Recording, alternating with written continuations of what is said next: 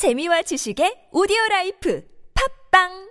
아무도 묻지도 따지지도 않고 가입하셨다고요? 보험은 너무 어려워요. 걱정 마십시오. 마이보험 체크가 도와드립니다. 1800-7917 마이보험 체크로 지금 전화주세요. 1800-7917. 이미 가입한 보험이나 신규 보험도 가장 좋은 조건을 체크해서 찾아드립니다.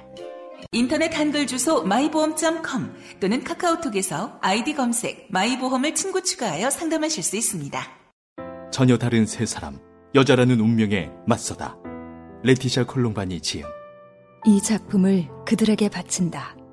사랑하고 아이를 낳아 기르고 수없이 쓰러졌다가 다시 일어나는 여자들에게 바친다. 그들이 벌이는 전투를 나는 안다. 그들 한 사람 한 사람이 얼마간 나이기도 함으로. 장편소설 세 갈래 길. 도서출판 밝은 세상. 팟캐스트 이용자님들 안녕하세요. 다이어트 전문샵 비타샵입니다. 비타샵은 나와 내 가족이 먹을 건강한 다이어트 식품을 만듭니다. 값싼 중국산 재료나 GMO 원료를 안 쓰며 농약 잔류량도 검사해 투명하게 공지합니다.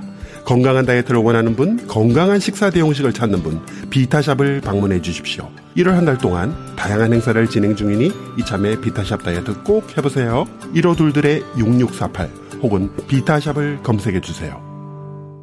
야, 이 부장! 네가 부장이면 땅이야! 뭐! 저 인간 저건 쟤 오늘도 술술 풀리고 안 먹고 회수 갔냐?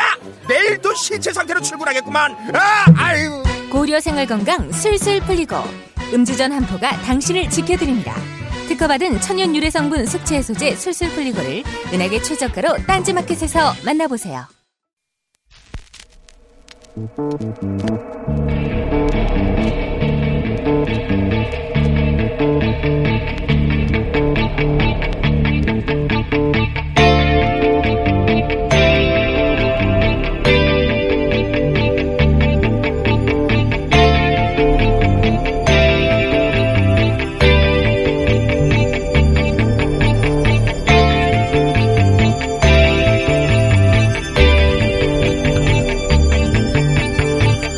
안녕하세요. 김호준입니다. 4.25 진원 그리고 시큐리티 파일, 국정원 댓글의 지시사항, 그 논지를 담은 파일과 그 댓글 작업을 수행한 아이디와 비번을 담은 파일이죠. 최근 대법원 법원행정처 컴퓨터에서 우병우 전 민정수석이 2심 유죄 판결에 큰 불만을 표시했고, 해당 파일이 대법원 판결의 중대한 변수가 될 거라는 내용이 발견이 됐죠. 대법원은 이 파일의 증거 능력을 인정하지 않았고 결국 사건은 파기환송이 됐습니다. 우병우의 불만은 해결이 된 거죠. 검찰이 이 파일의 작성자, 애초 자신이 작성했다고 인정했다가 나중에 기억이 나지 않는다고 진술을 바꾼 전 국정원 심리전단 소속 김모 씨를 작년 8월부터 5차례나 소환했지만 출석하지 않자 체포영장을 청구했습니다. 법원이 이를 어제 기각했습니다. 작년 8월부터 5차례 소환에 불응했다면 일반인은 진작 체포가 됐겠죠. 시민들이 검찰을 응원하고 사법부를 비토하는 풍경, 최근 자주 벌어집니다. 이 생경한 풍경이 벌어지고 있는 이유, 사법부 스스로 제공한 겁니다. 스스로 제공한 이유, 스스로 해결하지 못하면 무능하거나 비겁하거나 어느 쪽이든 사법부 신뢰 회복은 아주 멀리 물 건너 가는 거죠. 이번 생각이었습니다.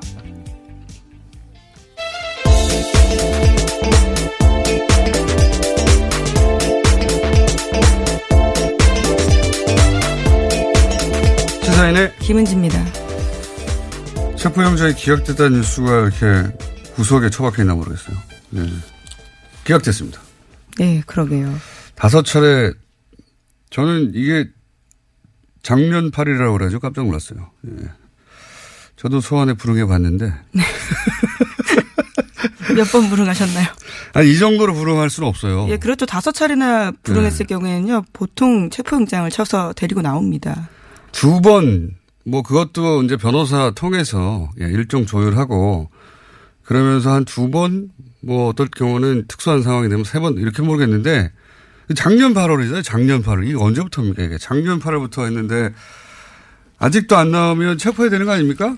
네. 그리고 네. 참고인이 아니라 피해자라고 법원조차 밝히고 있거든요. 그렇기 네. 때문에 반드시 나와서 설명해야 될 부분들이 있는데 나오지 않고 있는 겁니다. 네. 이분이 이제 검찰 수사를 하니까 이제 아프셨어요. 또 아프실 예정인 분들이 많잖아요. 이럴 때는. 아프셔가지고 병원에 입원해가지고 계속 안 나오고 있다가 퇴원했는데도 지금도 안 나오는 겁니다. 네. 예, 저도 기각됐습니다. 법정에서 여러 차례 봤었는데요. 기억상실 증언도 굉장히 많이 했습니다. 스스로도 기억력이 부족하다라는 이야기까지 했었는데 이제는 아프기까지 하신 거죠. 처음에는 본인이 작성했다고 했어요. 예, 검찰에서는 그렇게 이야기했었습니다. 예, 했는데 나중에 이제 진술을 기억이 나지 않는다고 진술을 바꾸고 대부분은 그걸 받아들여 준 거예요. 예. 본인이 기억나지 않는다고 하니까 본인이 작성한 게 확인이 되지 않는다. 이거 얼마나 편합니까? 네, 자기 이메일은 다 맞고 누구와도 공유한 적이 없지만 첨부 파일만 기억이 안 난다라는 거였습니다. 기억이 나지 않으니까 대부분이 기억나지 않는구나. 그러면 안 되지 하고 증거 능력을 인정하지 않아서 이거 얼마나 편해요. 예, 저도 앞으로 이렇게 할 생각입니다. 무슨 문제가 생기면. 자, 첫 번째 뉴스가 뭡니까? 네, 이명박 정부 시절 국가정보원이 대북 공작금을 사용해서 전직 대통령 뒷조사를 했습니다. 10억 여원으로 김대중 노무현 전 대통령의 뒤를 캔 건데요. 검찰은 최종업 전 이명박 정부의 국정원 3차장 주도로 이러한 비밀 프로젝트가 실행됐다는 사실을 확인했습니다. 그리고 구속영장을 청구했는데요. 김대중 전 대통령 뒷조사는 데이비슨이라는 공작명으로 됐고요. 노무현 전 대통령의 뒷조사에는 연어라는 공작명이 붙었습니다. 데이비슨은 뒤에서 나온 것이고 연어는 이제 노무현 대통령 해외 비리가 있으면 그 사람들을 국내로 다시 돌아오게 만들겠다는 이런 뜻이 담긴 거라고 하던데. 네, 하지만 다 실패했습니다. 사실이 아니었어요. 예, 사실 무근으로 판결이 나서 실패했는데 이게 이제 실패했기 때문에 드러나지 않을 뻔했던 거죠. 예, 그런데 이게 어떻게 드러났냐 재밌습니다.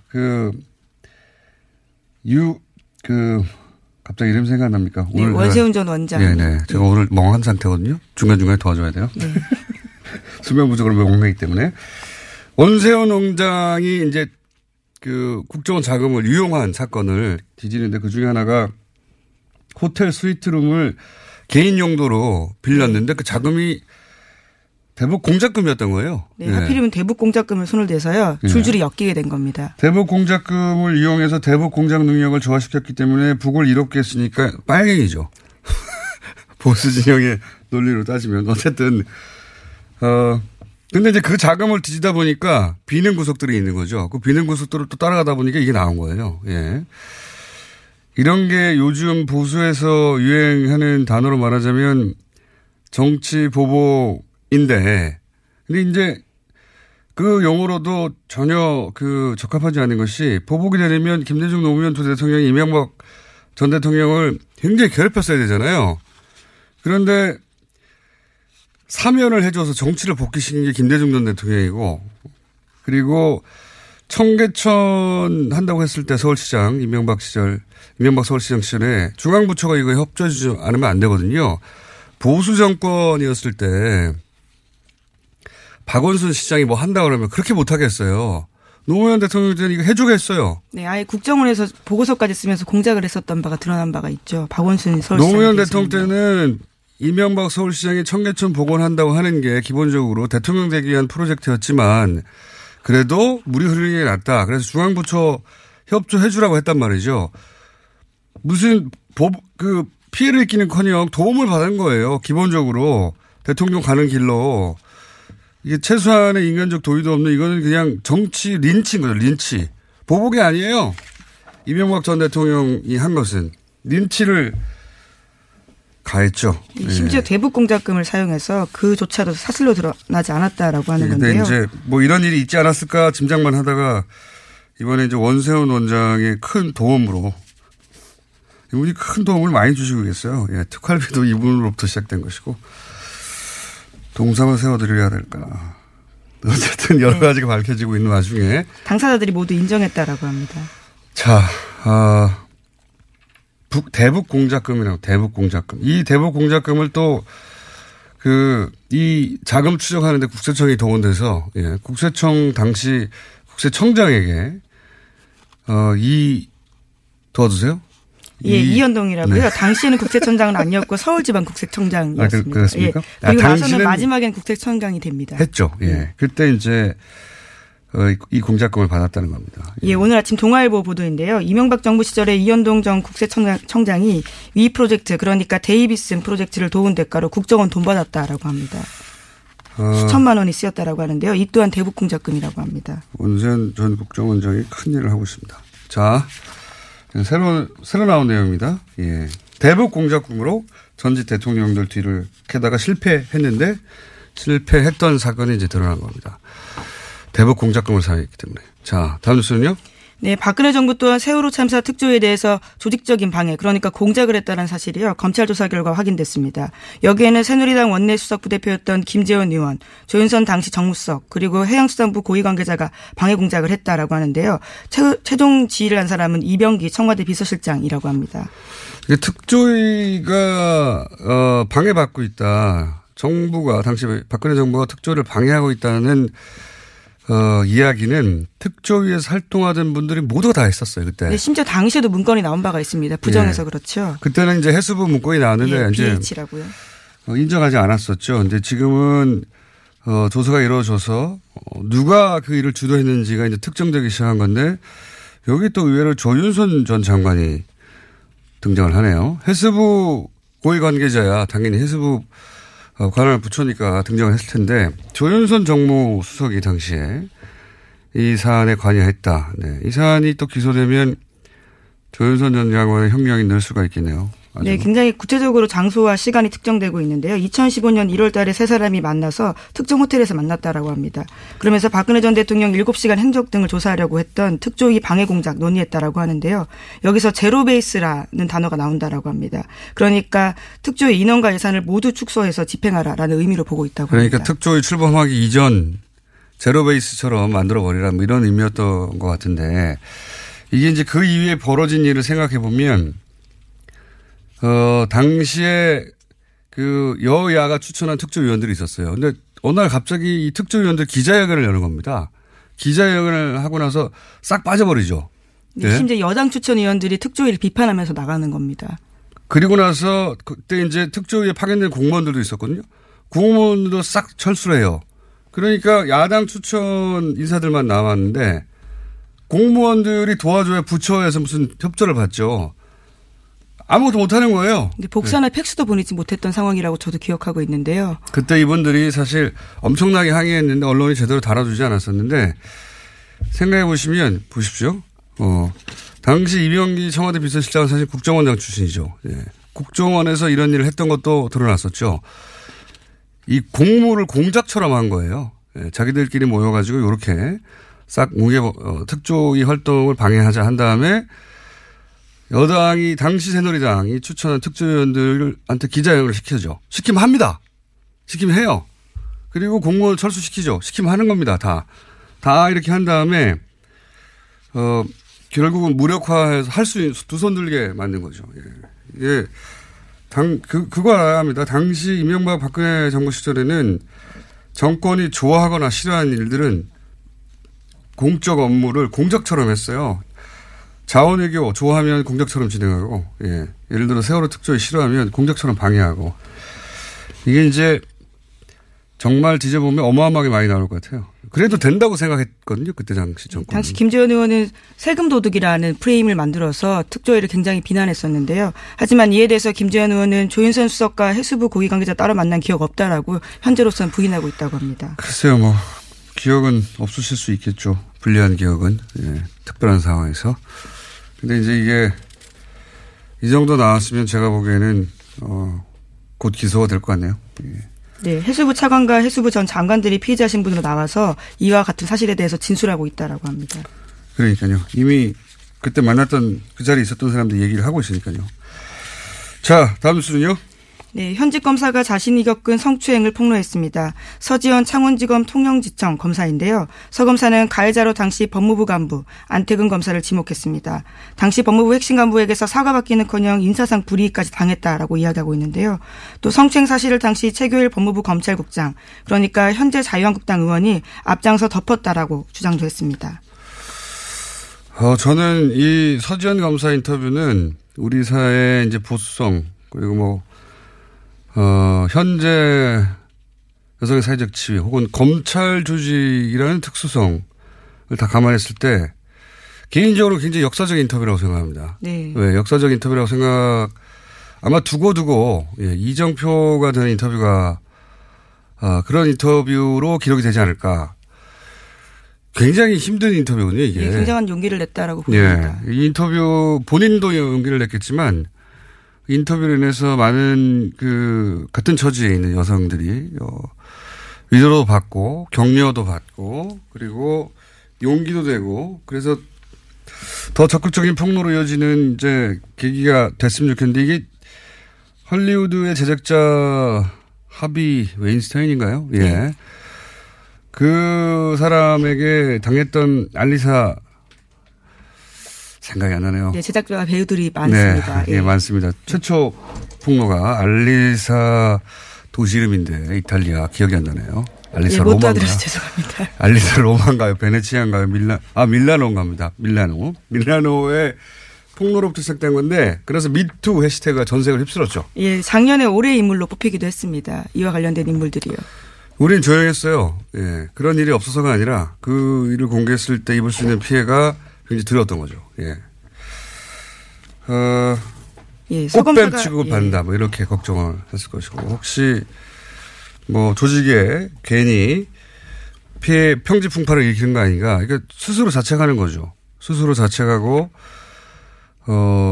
이 사회 시선을 내면화해서 잘못은 내게 있는 게 아닐까. 왜 맞는 안의 증후군 같은 거죠. 예. 그런데 이제 그걸 서지현 검사, 현직 검사를 깨고 등장을 한 겁니다. 저는 대단한 인터뷰였다고 생각이 들고 이걸 제가 했어야 되는데.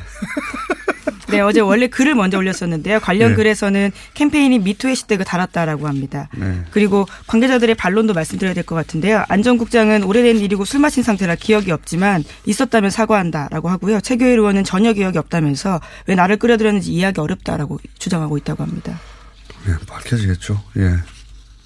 어쨌든 저는 서지현 검사 응원하고 제2, 제3의 서지현이 계속 나오기를 응원하고 이 인터뷰 자체가 이정표로 기록될 역사적인 인터뷰였다. 저는 그렇게 생각합니다. 다만 아쉬운 것은 내가 했었어야 하는데. 예, 대검 감찰본부에서 계속해서 조사하겠다라고 하니까요. 이후 상황들도 팔로우하실 수 있을 것 같습니다. 알겠습니다. 오늘은 인터뷰가 많아가지고, 바로 이어가지고, 저희가. 어제도 미니를 하나 했기 때문에, 예. 미니를 하나 준비했습니다. 안철수 대표 비서실장 송기석 의원, 숙대 직접 나오셨습니다. 안녕하십니까. 네, 안녕하십니까. 송기석입니다. 예. 전화와 통화만 하다가, 예. 반갑습니다. 어제, 이상도 의원도 직접 나오셨기 때문에. 아, 그러셨어요? 예, 직접 나오시는 게 좋을 것 같아요. 혹시 이 자리에 앉아 있었습니다. 바로 그 자리에 앉아 계셨습니다. 네. 똑같은 시간대에. 예. 우선, 돌아올 수 없는 다리를 걷는 건 맞죠, 이제? 예, 그런 것 같습니다. 사실 그렇죠? 어제 그제 일요일 28일 이른바 이제 통합 반대하는 이른바 민평당 측에서는 장준이 발기인데 이렇게 하고 그리고 통합 추진하는 국민당 안철수 대표 측에서는 뭐 당무위 열어서 179명 징계함으로써 사실상 끝난 거죠, 이제. 돌아올 수 없는 다리를 걷는 거 아닌가 그렇게 보입니다. 알겠습니다. 어차피 이제 돌이킬 수 없는 일이면. 그냥 핵심 몇 가지만 여쭤보겠습니다. 지금 최근에 논란이 되는. 예. 그 전당대회 때 이제 당원을 이것저것 바꾼 거. 이것에 대해서, 반대쪽에서는 꼼수라고 하는 평가에 대해서는 어떻게 생각하십니까? 당원 자체를 바꾸지는 않았습니다. 그렇지 않아도. 당규만 바꾼 겁니다. 그렇죠. 이제 네. 당원까지 예를 들자면 그러니까 대표 당원에 의한 투표 방식의 전당대회가 아닌 다른 거기다 또는 추가하거나 그걸 논란이 있었는데요. 일단 뭐 정면 돌파한다는 측면에서 당헌은 개정하지 않았고 당규만, 예, 네, 당규만 이제 그 전당대회 뭐 방식에 대해서만 좀 당규를 바꿨는데 이게 좀 여러 면에서 꼼수다라는 평가에 대해서는 어떻게 생각하십니까? 네, 뭐 새벽 6시에 시작한다든가 뭐 보는 입장에 따라서는 뭐 그렇게 볼 수도 있는 것 같습니다. 왜냐하면 전통적인 의미에 그러니까 한 장소에 특정 네. 시간에 모여서 거기서 찬반 토론 후에 투표하는 그런 형태가 전통적인 전당대회 아니겠습니까? 그렇지만 이 현대 이 뉴미디어 시대에 와가지고 과연 그 방식을 꼭 고수한 게 옳으냐라는 측면인데요. 거기에 이제 다른 걸 더 가미했다고 볼 수 있을 것 같습니다. 그런데 모집단을 줄이려고 대표당원한테 전화해서 모집자는 10,000명을 한 절반 가까이 쳐낸 것도 포함해서 뭐 의장 권한을 사실상 무력화하는 뭐 디테일한 몇 가지 장치 이런 건 사실 반대파가 이렇게 했으면 안철수 대표 측에서도 가만 안 있었겠죠. 예, 분명히 제가 보기에도 논란의 소지는 있습니다. 다만 대표당원 같은 경우는 거의 한 이제 6,500만 7,000명 가까이 다시 회복된 상황이고 그게 뭐냐면 결국 당비를 내지 않는 분들 또 연락이 안 되는 분들을 어떻게 대표당원 지위를 유지할 것인지 여부가 이제 핵심이었던 것 같습니다. 핵심은 그게 아니라 어떻게든 통합을 하려고 하다 보니까. 그렇죠. 네. 그런 측면도 네. 있죠. 그런 측면이 다 아닙니까? 예, 그렇죠. 전대 이제 가결을 위해서 네. 사실 뭐 그렇게 그렇죠. 그렇습니다. 인정하겠습니다. 갑자기 훅 인정하시면. 네. 자, 그리고 또 한 가지 계속 언론에 등장하는 게 이상도 의원 비롯해서 통합을 반대하는 세 분의 비례대표. 네. 뭐 세 분보다 더인지 모르겠지만 어쨌든 드러난 건 세 분. 이분들의 출당을 본인들은 요구하는데 안철수 대표가 혹시 이걸 해줄 가능성이 조금이라도 있을까요? 그 전에는 아무래도 그 이제 정당의 자산이다. 당시 총선 당시에 정당을 네. 보고 투표한 거 아니냐 그런 측면에서 임으로 할 수 없다라는 원칙적 원론적 입장을 표현을 하다가 어제 그제 이제 그 당무위 전에 입장 발표를 하면서 이제 나가서 해라 사퇴 요구까지 했습니다. 사퇴하면 의원직을 요구할 수 없죠. 그러니까요. 그래서 제가 보기에는 지금 우리 당 상황은 좀 통상의 상황은 아니라고 봐야죠. 더더군다나 네. 분당 사실상 분당 상황 아니겠습니까? 이런 그렇죠. 경우는 그게 과연 그 의원직을 유지해 주는 게 오느냐 아는 게 오느냐. 다만 정치적 상황 변화에 따라서는 네. 예, 뭐 정치적 어차피 정치적으로 해결해야 되지 않겠습니까? 정치적으로 해결한다는 것은 유승민 대표의 표현에 맞춰서 이해하면 출당시켜 주라는 건데요. 네. 안철수 대표가 그렇게 할까요? 아마 상황에 따라서는 그렇게 갈 수도 있을 것 같습니다. 왜냐하면 그건 뭐 절대 안 된다고 말하는 것은 좀 통상의 경우와는 다르기 때문에 제가 이제 이렇게 말씀드립니다. 그렇죠. 안철수 대표가 국민의당 창당할 때도 민주당 소속 비례 이 얘기 여러 번 나오지만. 네, 그랬습니다. 언론에서도. 그러니까요. 민주당이 요구했고 민주당에서 출당시켰다. 실제 예, 경남도의원 그렇게 해줬고. 예. 예. 그러니까 안철수 대표 자신은 했는데 인상도 의원은 안 된다. 이거는 앞뒤가 안 맞췄습니까? 그렇습니다. 그 측면이 있습니다. 네. 그래서 제가 그렇게 말씀드리면 어떡합니다.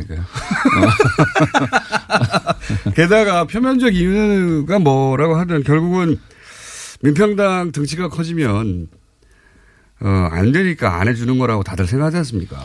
그 측면도 있고 사실상 이렇게 민평당이 교섭단체 이상이 커진다면 이건 정상적인 통합으로 제가 봐도 보기 어려운 거 아니겠습니까? 이게 네. 아니 통합 합당이라는 게 저는 국민의당의 외연확장이고 사실상 흡수라고 생각하지만 형식상 통합이지만 그렇다 하더라도 이건 마이너스 통합 이건 의아해 할 거 아닙니까? 그러니까 그런 측면에서도. 자기가 욕먹지 않으려고 그리고 남이 잘 될까 봐 막는 거잖아요. 아무튼 그런 측면보다는 최대한 함께 갈 수 있게 좀 설득하겠다. 이런 뭐. 측면이죠. 예, 뭐. 이것도 인정하셔야 될 것 같은데. 이게 명분이야 뭐 정치인들이 다 머리가 좋으니까 만들 수 있는데 결국은 저쪽 동네가 너무 커지고 내가 쪼그라들면 나는 욕먹고 저쪽은 잘 되니까 안 되는 거 아닙니까? 그렇죠. 기본적으로 뭐. 아니. 갑자기 또 인정하시고. 아니. 정치라는 게 이제 혼자 할 수 있는 건 아니고요. 최대한 뭐 세력을 함께 해야 되는 거니까. 네. 예, 그런 욕심은 있지만. 하여튼 이것도 뭐, 더 이상의 답변은 본인이 결정하시는 게 아니니까. 예. 근데 만약에 본인이 대표라면 어떻게 하셨겠어요? 저는 실제 창당 과정에서 또 당선 과정에 그분들도 많은 노력을 한 건 사실입니다. 예. 비례대표라고 해서 가만히 있어 비례대표 된 거 아닙니다. 당연하죠. 예. 그렇기 때문에 결국 그분들의 합류도 표현에 예. 도움이 됐어요. 그렇죠. 실제 예. 이제 그 상황에 닥쳤을 때 지금 이제 그 직전 단계까지 왔지만 그 상황에 닥쳤을 때 진지하게 논의해서 당원과 국민들이 납득할 수 있는 방법으로 해결해야죠. 예. 본인님은 출당했겠다는 얘기네요. 네, 그렇습니다. 우리 쉽게 말씀하셔가지고 인정 송기석 선생이라고 지금 문자가 올라오고 있는데 그런데 그 최근 언론에서는 언론이 하도 뭐 오보도 많고 소설도 많긴 합니다만 언론에서는 비서실장 송기석, 예, 안철수의 예. 비서실장 송기석 이렇게 쭉 보도되다가 최근에 안철수 대표 거래를 좀 두기 시작했다라는 표현이 등장하기 시작했어요. 예. 이게 이 보도가 나온 게 어떤 맥락에서 나온지 알고 계십니까? 그리고 이게 사실인가요? 예, 아마 그 기본적인 입장이 이제 무조건 통합의 찬성파 아니냐라는 뭐 그런 시각에서 출발한 것 같은데요. 제가 네. 개인 안철수의 비서실장이 아니고 예. 국민의당 당대표의 비서실장 아니겠습니까? 예. 국민의당이 바른 방향으로 가게 하는데 조언해야 되고 대표를 보좌해야 되니까 그런 측면에서 이제 보면 좀 이 제가 보기에도 좀 비합리적인 부분에 대해서 지적을 하고 그런 부분에 대해서 좀 무리수가 이게 있었죠. 아무튼 그 법률가 시각에서 봐서로서는 좀 지나친 부분이 분명히 있었습니다. 예. 한사 출신이시잖아요. 예, 그렇습니다. 예. 좀 지나친 게 아니고 많이 지나치지 않았습니까? 무리수를 많이 주지 않았습니까? 사실은 어떻게든 통합을 사실 정치적으로 이해합니다. 통합을 안 하면 정치 생명이 이제 끝장날 판까지 사실 판이 벌어졌으니까 가긴 가야 하는데. 그 과정에서 무리수가 있긴 있었죠. 예, 충분한 소통이나 설득이 좀 부족했던 건 맞습니다. 그리고 절차적으로도 다소가 아니고 꽤 좀 미흡한 측면도 있었죠. 예, 예. 예. 아니, 이게 다 인정해버리시면 저하고 각이 서야지 이렇게. 아니, 왜 머리를 쥐어 뜯으세요? 예. 지나친 인정. 아, 근데 이런 식으로 객관적으로 보면 그런 면도 있다 얘기하다 보니까 예. 기자들이 그럼 그 사이가 멀어졌나 이렇게 생각하는 거군요. 해석을 한 거군요. 아, 예. 이제 그렇게 본 것 같지만 그러나 그 아까도 말씀드렸다시피 국민의당 당대표 비서실장이 역할을 충실히 하고 있습니다. 국민의당이 바르게 가야 된다. 하지만 개인적으로는 뭐 아쉽거나 이건 너무했다는 부분도 있긴 있다. 예. 지나온 과정 보면 네, 그렇습니다. 하, 그렇군요. 자, 그러면 개인적으로 통합하면 글로 가십니까? 아니면 무소속 됩니까? 아니면은 좀 생각해 보셔야 됩니까? 지금 상황에서는. 그런데 저는 제 개인적으로 저는 이렇게 생각할 때 통합이라는 것이 결국 저는 국민의당이 중도개혁에서 외연 확장인데 그래서 네. 외연 확장의 범주 내에 개혁적 보수니까 바른정당 다수가 포섭된다고 보는 겁니다. 네. 그렇기 때문에 그 방향이 옳다. 원칙적으로는 그렇게 생각하지만 그러나 이런 형태의 분당 마이너스 통합 이건 바람직하지 않다는 게 제 생각입니다. 그래서 이제 앞으로 남은 방법은 실제 17분은 이제 거의 분당의 길로 갔고 나머지 중재하는 의원들을 이분들을 어떻게 설득할 것인가. 그럼 안철수 대표께서 그분들 요구에 따라 양보를 할 것인지 아니면 더 설득할 것인지 아니면 바른정당 의원들이 실제 개별 입당으로 해서 이런 문제를 해소할 것인지 그런 건 결국 정치적 역량 또 정치적 결단의 문제 아니겠습니까? 이제 네. 실제 그 상황이 닥치면 저도 판단하겠습니다. 판단하겠다는 말씀은 무조건 합당 통합화 쪽으로 가는 건 아니라는 거네요. 네, 그렇습니다. 처음 듣는 이야기인데 거리 멀어지신 거 맞네요. 아니 뭐 정치적 상황에 따라서는 어떤 생각을 하느냐는 분명히 생각 차이가 존재할 수 있죠. 하여튼 이제 당대표 비서실장으로서 그 역할을 충실히 해왔고 예. 예, 그래서 개인 감정 없이 해왔으나 그 사이에 직접 보고 겪은 과정 속에서는 이게 좀 무리한 부분이 있다. 만약에 비서실장이 아니었으면 비판하셨을 만한 사안이 있었다는 얘기네요. 그죠? 그렇죠. 또 내부적으로는 또 쓴소리도 계속 했고요. 네. 네, 그러다 보니까 이제 최후의 결정의 순간이 다가오고 있는데 그럴 때는 마음을 결정하셔야 되는 거 아닙니까? 예, 그래야 되겠죠. 그런데 지금 무조건 통합은 아닌 것으로 그거는 내가 고민해 봐야 한다. 이 정도 선까지 오신 거군요. 네, 그렇습니다. 멀어지신 거 맞는 것으로 오늘. 네. 저희가 그 이상돈 어제 의원만큼 대립각이 쓰는 시간, 그 대립각이 쓰고 그 시간만큼 드리려고 했는데 이게 다 인정하셔가지고 시간도 다 썼고 대신 저희가 딸 한번 모셔야 될 것 같습니다. 따로 한번. 서지현 검사 말고요. 저를 또. 네. 네. 네, 좋습니다. 법률 용어가 갑자기. 자, 아니, 어제 이제 반대파와 사실은 찬성파의 대립구도로 이제 모셨는데 예. 약간 가운데로 오셨기 때문에 게다가 아니 근데 저는 그 반대하는 분들의 그 논리에 대해서는 수긍을 못합니다. 이게 어떻게 호남을 버리고 탈호남이고 뭐 햇볕 적절을 버리고 그런 보수 대합이고 이건 전혀 동의하지 않습니다. 동의하지 않지만 예, 그렇다고 예. 통합파의 그대로 자동으로 따라갈 거라는 생각은 다른 사람들이 그렇게 생각하면 그건 오산이다. 나는 나의 판단을 새로 다시 시작하겠다. 예, 통합은 원칙이 맞지만 이런 형태의 이렇게 분단까지 가는 이런 바람직하지 않다고 생각합니다. 알겠습니다. 오늘 여기까지 하겠습니다. 약간 멀어진 걸로 확인된 송기석 의원이었습니다. 감사합니다. 네, 고맙습니다.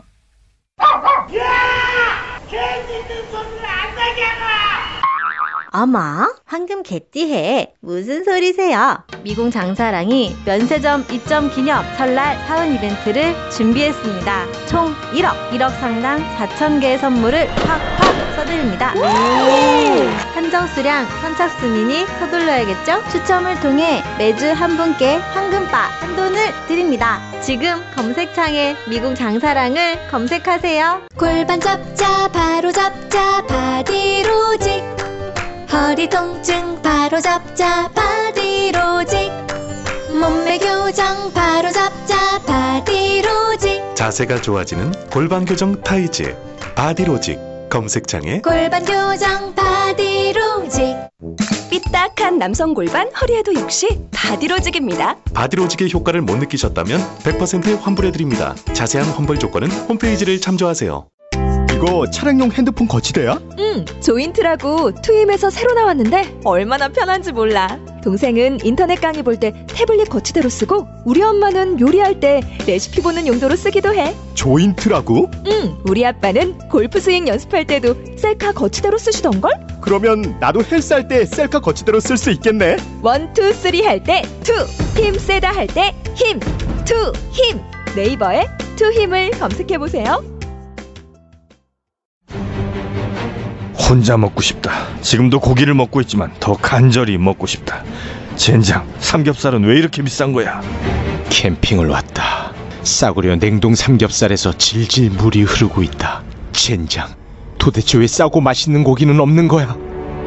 모두가 반한 최고급 수입육 어준 미트. 300g 소포장으로 더욱 편리한 어준 미트. 인터넷에서 어준 미트를 검색하세요.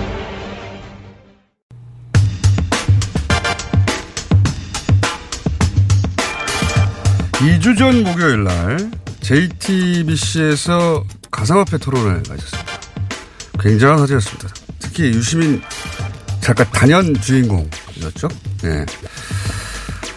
직접 오셨습니다. 안녕하십니까? 안녕하세요. 네.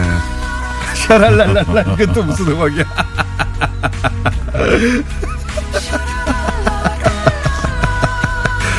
제가 이제 통화하다가 직접 만나보고 좋네요. 빰빠레도 올려주고 오랜만에 뵈서 반갑고요. 근데 이제 토론, 이건 뭐 사적인 불만인데, 토론회 하는 시간과 날짜가 하필이면 블랙하우스 개업식 직전에 일부러 그날 잡은 거죠. 그게 아니, 그건 이제 썰전 제작진이 그 사장실에 가서 경쟁사에서도 할 수 없는 비윤리적 그 행위라고 엄청 그 비난을 했대요. 아, 스스로? 왜냐면 그냥 썰전 방송 직전이었는데 썰전에서도 이걸 다뤘거든. 아하. 썰전에서 다뤘는데 또 했구나, 앞에서. 그렇지. 예. 그래서 썰전 제작진이 이거는 경쟁사 사이에서도 할 수 없는 차마 비윤리적인 행위라고 합니다. 그러니까 블랙하우스 개업식을 망가뜨리려고 하는. 그만큼 이 문제가 급한 문제여가지고. 그러면 이 문제는 결국은 손석희 사장님의 음모네요? 그렇지. 자, 원래 사실은 하고 싶은 이야기는 썰전이 다 풀기 때문에 유시민 작가는 이 섭외에 응하지는 않았습니다. 그런데 오늘은 직접 스튜디오에 따로 출동을 해야 할 만큼 이 심각한 사태가 벌어졌다고 이제 판단하신 거죠. 뭔가. 그렇죠. 예. 썰전이나 JTBC 이외에 또 어딘가에 가서 이거 꼭 풀어야 되겠다 생각하신 거죠. 뉴스 공장밖에 없지. 그렇다고 봐야죠. 네. 자. 오늘 그래서 도대체 블록체인이 뭔지, 비트코인이 뭔지, 뭐 기타 등장하는 여러 가지 용어들이 있습니다. 분산 원장이라는 단어도 등장하고요. 뭐 영어도 막 등장해요. 예. 작업 증명 이런 거 등장하고 기사 읽다 보면 포기하게 돼요, 중간에. 근데 문제가 뭐냐면. 근데 모든 기사의 뒤에는 거래소 광고가 붙어 있어요, 인터넷에 보면. 그렇죠. 예. 그 얘기 좀 이따 할 텐데. 요 기술적인 얘기를 조금 먼저 하고 넘어가야 되는 것이. 보통 이제 이런 기사 읽다가 이런 본인이 그 직관적으로 단숨에 이해가지 않는 사항이 등장하면, 아, 이건 내가 모르는 영역이구나. 그렇지. 모르는 영역이기 때문에 내가 여기다 토를 달면 안 되고. 입 다물어야겠다. 그렇죠. 내가 뭘 잘 모르는 걸 거야. 이렇게 생각하게 되고 남들이 떠드는 것만 보게 된단 말이죠. 근데 사실 이 비트코인 혹은 뭐 블록체인 기술이라는 게 이제 유시민 작가가 이제 나와서 나왔으니까 이제 쉽게 예를 들어 설명하겠죠. 예, 못하면 퇴장이고요. 알고 보면 뭣도 아니야, 이거. 뭣도 아니야. 그래서 일단 이 2부에서는 이게 무슨 기술인가 얘기를 한번 풀어보려고 합니다. 자, 그래서 유시민 작가가 설명을 했는데 어려우면 제가 다 대신하고요. 그리고 필요 없으니까 3분은 안 나오는 것으로.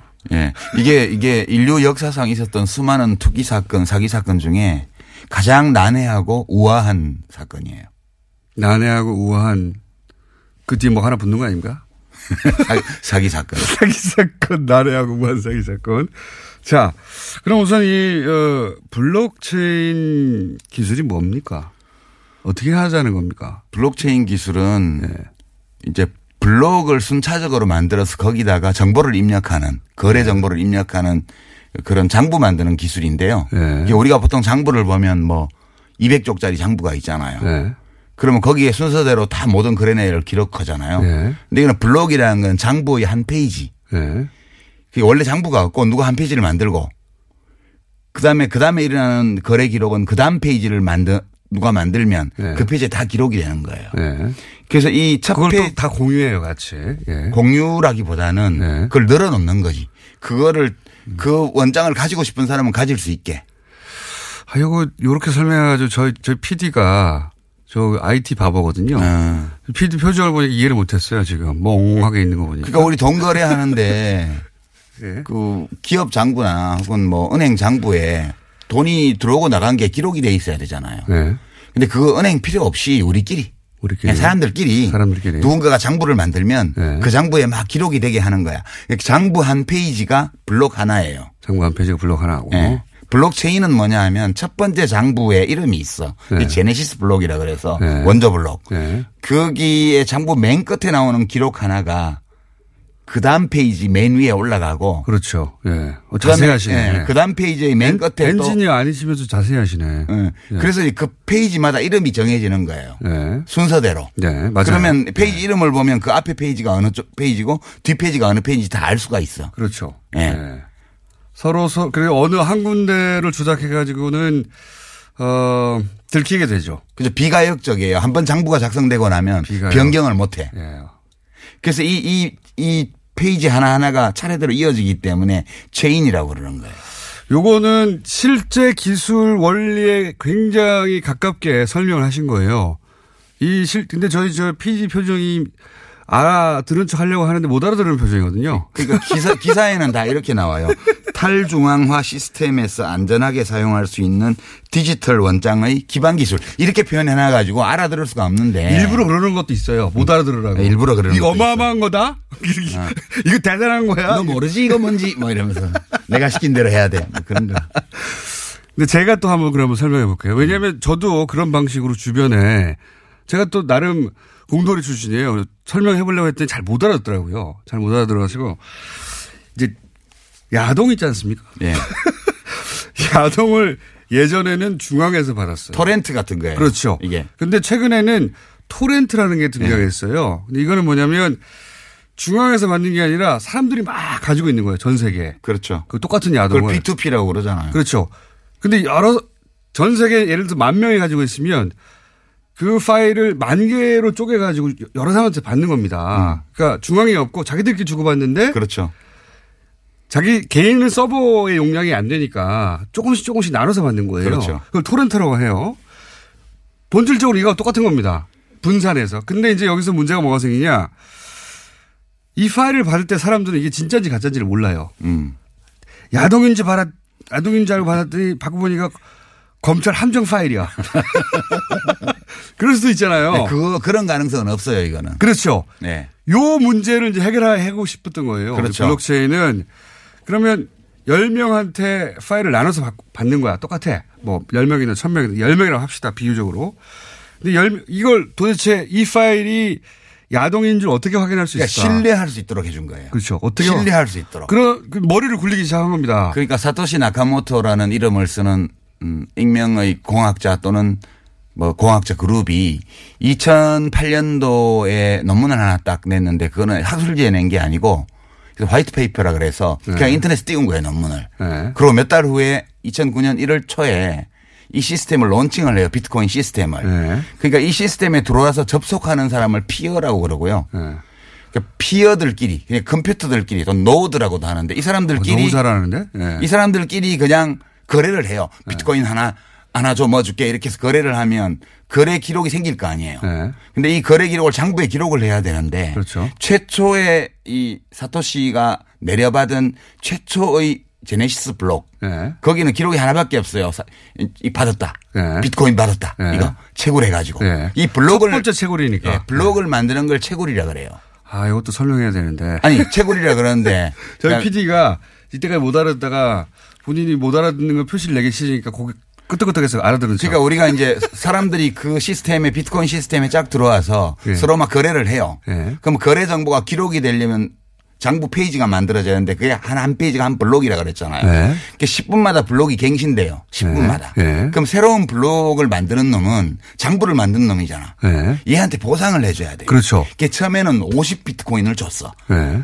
블록 하나 장부 한 페이지를 만들면. 예. 그리고 이 장부에 앞으로 기록될 거래 내역이 생길 거 아니에요. 예. 그러면 그 거래 내역의 숫자에 따라서 또 수수료를 줬어요. 예. 그 수수료가 비트코인입니다, 사실. 그렇죠. 예. 수수료와 보상금을 다 비트코인으로 준 거지. 예. 처음에는 보상금을 블록 하나에 50비트코인 줬다가 예. 21만 개 만들어질 때마다 반씩 줄여갖고 지금은 예. 12개 반인가 줘요. 예. 지금 그동안 세월이 가서. 자, 요게 이제 기술 원리에 아주 부합한 설명입니다. 아주 부합한 설명인데 제가 야동으로 다시 한번 시도해 볼까요?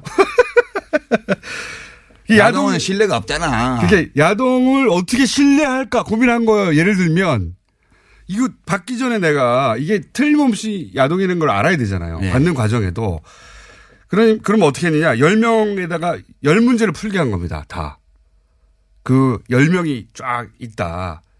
파일 그렇게 설명하면 안 되고 못 알아들으시는 표정이에요. 그러니까 이제 이 지금 이 비트코인 시스템이 모든 암호화폐의 이제 기본 형태인데 네. 이 사토시라는 자가 하여튼 뭐 사람인지 아닌지 모릅니다. 네. 현재 사토시라는 자가 네. 이 시스템을 설계를 했어요. 네. 근데 재밌는 게 사람들이 여기 들어와도 될 이유가 없는 거야. 그렇죠. 이거를 퍼블릭 블록체인이라는 이름을 붙여서 네. 퍼블릭 아니거든요. 우리가 보통 생각하는 퍼블릭은 공공재 예. 이걸 퍼블릭이라고 그러는데 이거는 퍼블릭하고 아무 상관이 없어요. 예. 그냥 오픈돼 있는 거죠. 사람들이 들어와야 되는데 안 들어와. 들어올 이유가 없어. 그러니까 도토리 줄게. 예. 그래서 와서 없습니다. 열심히 이제 문제를 풀어서 예.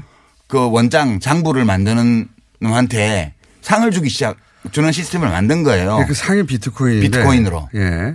그러니까 예. 그런데 이제 이 페이지 하나는. 나도 말하고 싶어 죽겠네, 이거. 이게 뭐예요? 손님이니까 해보세요.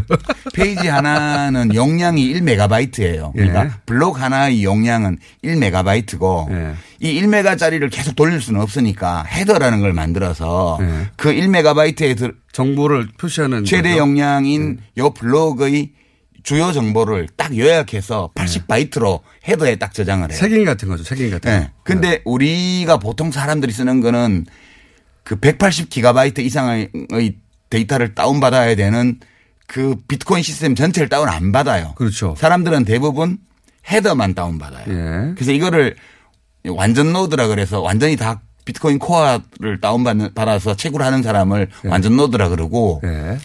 거래를 위해서 지갑만 만들어서 네, 그 지급 검증 모드라 그래요. 그거를 헤더만 다운받는 거를. 네. 그러니까 이게 장부를 연속적으로 만들어 나가서 그걸 되돌릴 수 없게 만들어서 이 시스템에 들어온 사람은 서로를 신뢰할 수 있게 하는 거예요.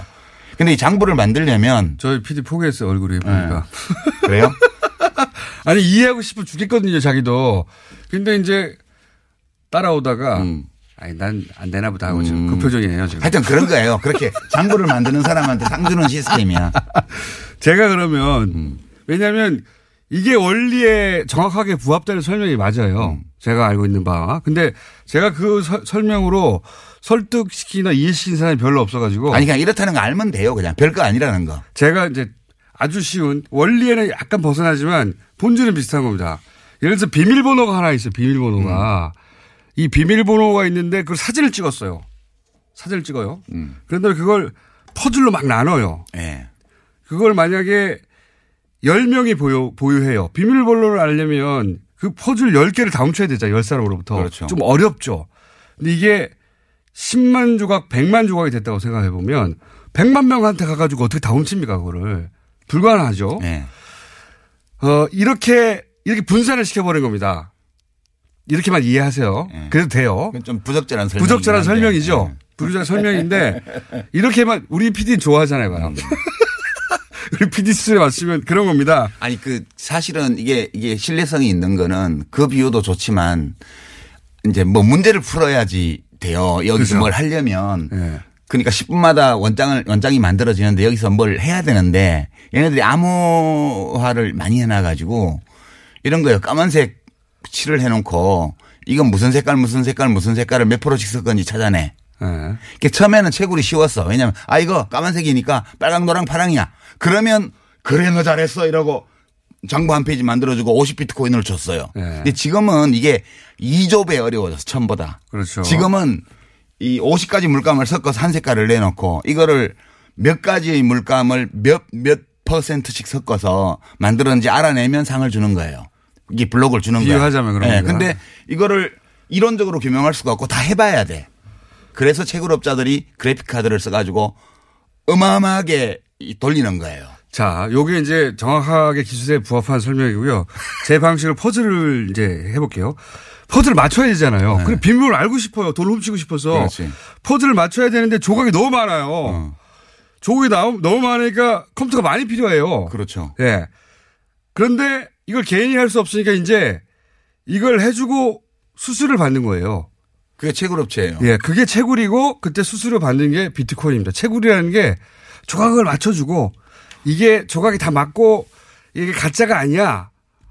라는 게 누군가 대신해 줘야 되는 건 조각이 너무 많아. 그렇게 생각하시면 됩니다. 난 비밀번호를 알고 싶은데 이게 정확하게 기술에 부합되는 내용은 아니지만 본질이 그렇다는 거예요. 예, 그걸 작업증명이라고 그래요. 그렇죠. 그 과정을. 예. 그러니까 이게 맞나? 안 맞나? 예, 수학 문제를 푸는 게 아니고 수많은 경우의 수를 직접 대입해 봐야 되는 거라 가지고 그러니까 컴퓨터가 많은 놈이 이기는 거예요. 10분마다 하나씩 블록이 만들어지니까. 예. 그러니까 어마어마한 그 양의 그래픽카드 GPU를 설치해 놓고 그거를 쪼개서 10,000대 가지고 작업하면 100대 가지고 하는 놈보다 100분의 1시간을 할 수 있는 거죠. 예. 그래서 전기를 많이 먹는다는 것이고. 어마어마하게 먹는 거지. 어마어마하게 쌓아놓고 하는 거예요. 컴퓨터 한 대로 할 수 있는 일이 아니니까. 근데 문제는. 예. 그걸 이제 해서 풀었네? 조각을 맞췄네? 그러면 잘했어 하고 수수료 하나 딱 주는 겁니다. 수수료 하나 아니라 블록 하나가 만들어지면서. 예. 이제 문제는. 그걸 비트코인이라고 하는 거죠. 난이도는. 네. 첫 번째 제네시스 블록하고. 네. 50만 번째 블록을 비교를 하면 50만 번째 게 그 1조 8천억 배 어려워요. 난이도가. 숫자도 다 기억하면. 약 1조 8천억 배 어려운데 그러니까 채굴은 어려워지니까 비용이 많이 드는데. 네. 비트코인 값이 안 올라가면 채굴이 안 돼요. 채굴이 스톱되는 순간 이 시스템은 다 다운되는 거기 때문에 무슨 수를 쓰더라도 이 시스템을 돌리려면 값을 올려야 돼요. 그래서 사기꾼들이 이제 사기적인 방법으로 값을 올리는 거죠. 자, 여기까지는 저희 PD의 눈빛으로 봐 한 3분의 1 정도를 이해하는 척하고 있어요. 이해하는 척하고 있고. 몰라도 돼. 별거 아니라는 건 말면 돼. 하여튼 기술이라는 게 어렵게 들리지만 본질은 그렇게 어려운 게 아니다. 네. 예. 근데 이제 원래 맞게 설명하셨고 3부에서 그러면 이게 왜 문제인가 본격적으로 얘기를 해보겠습니다. 3부에서.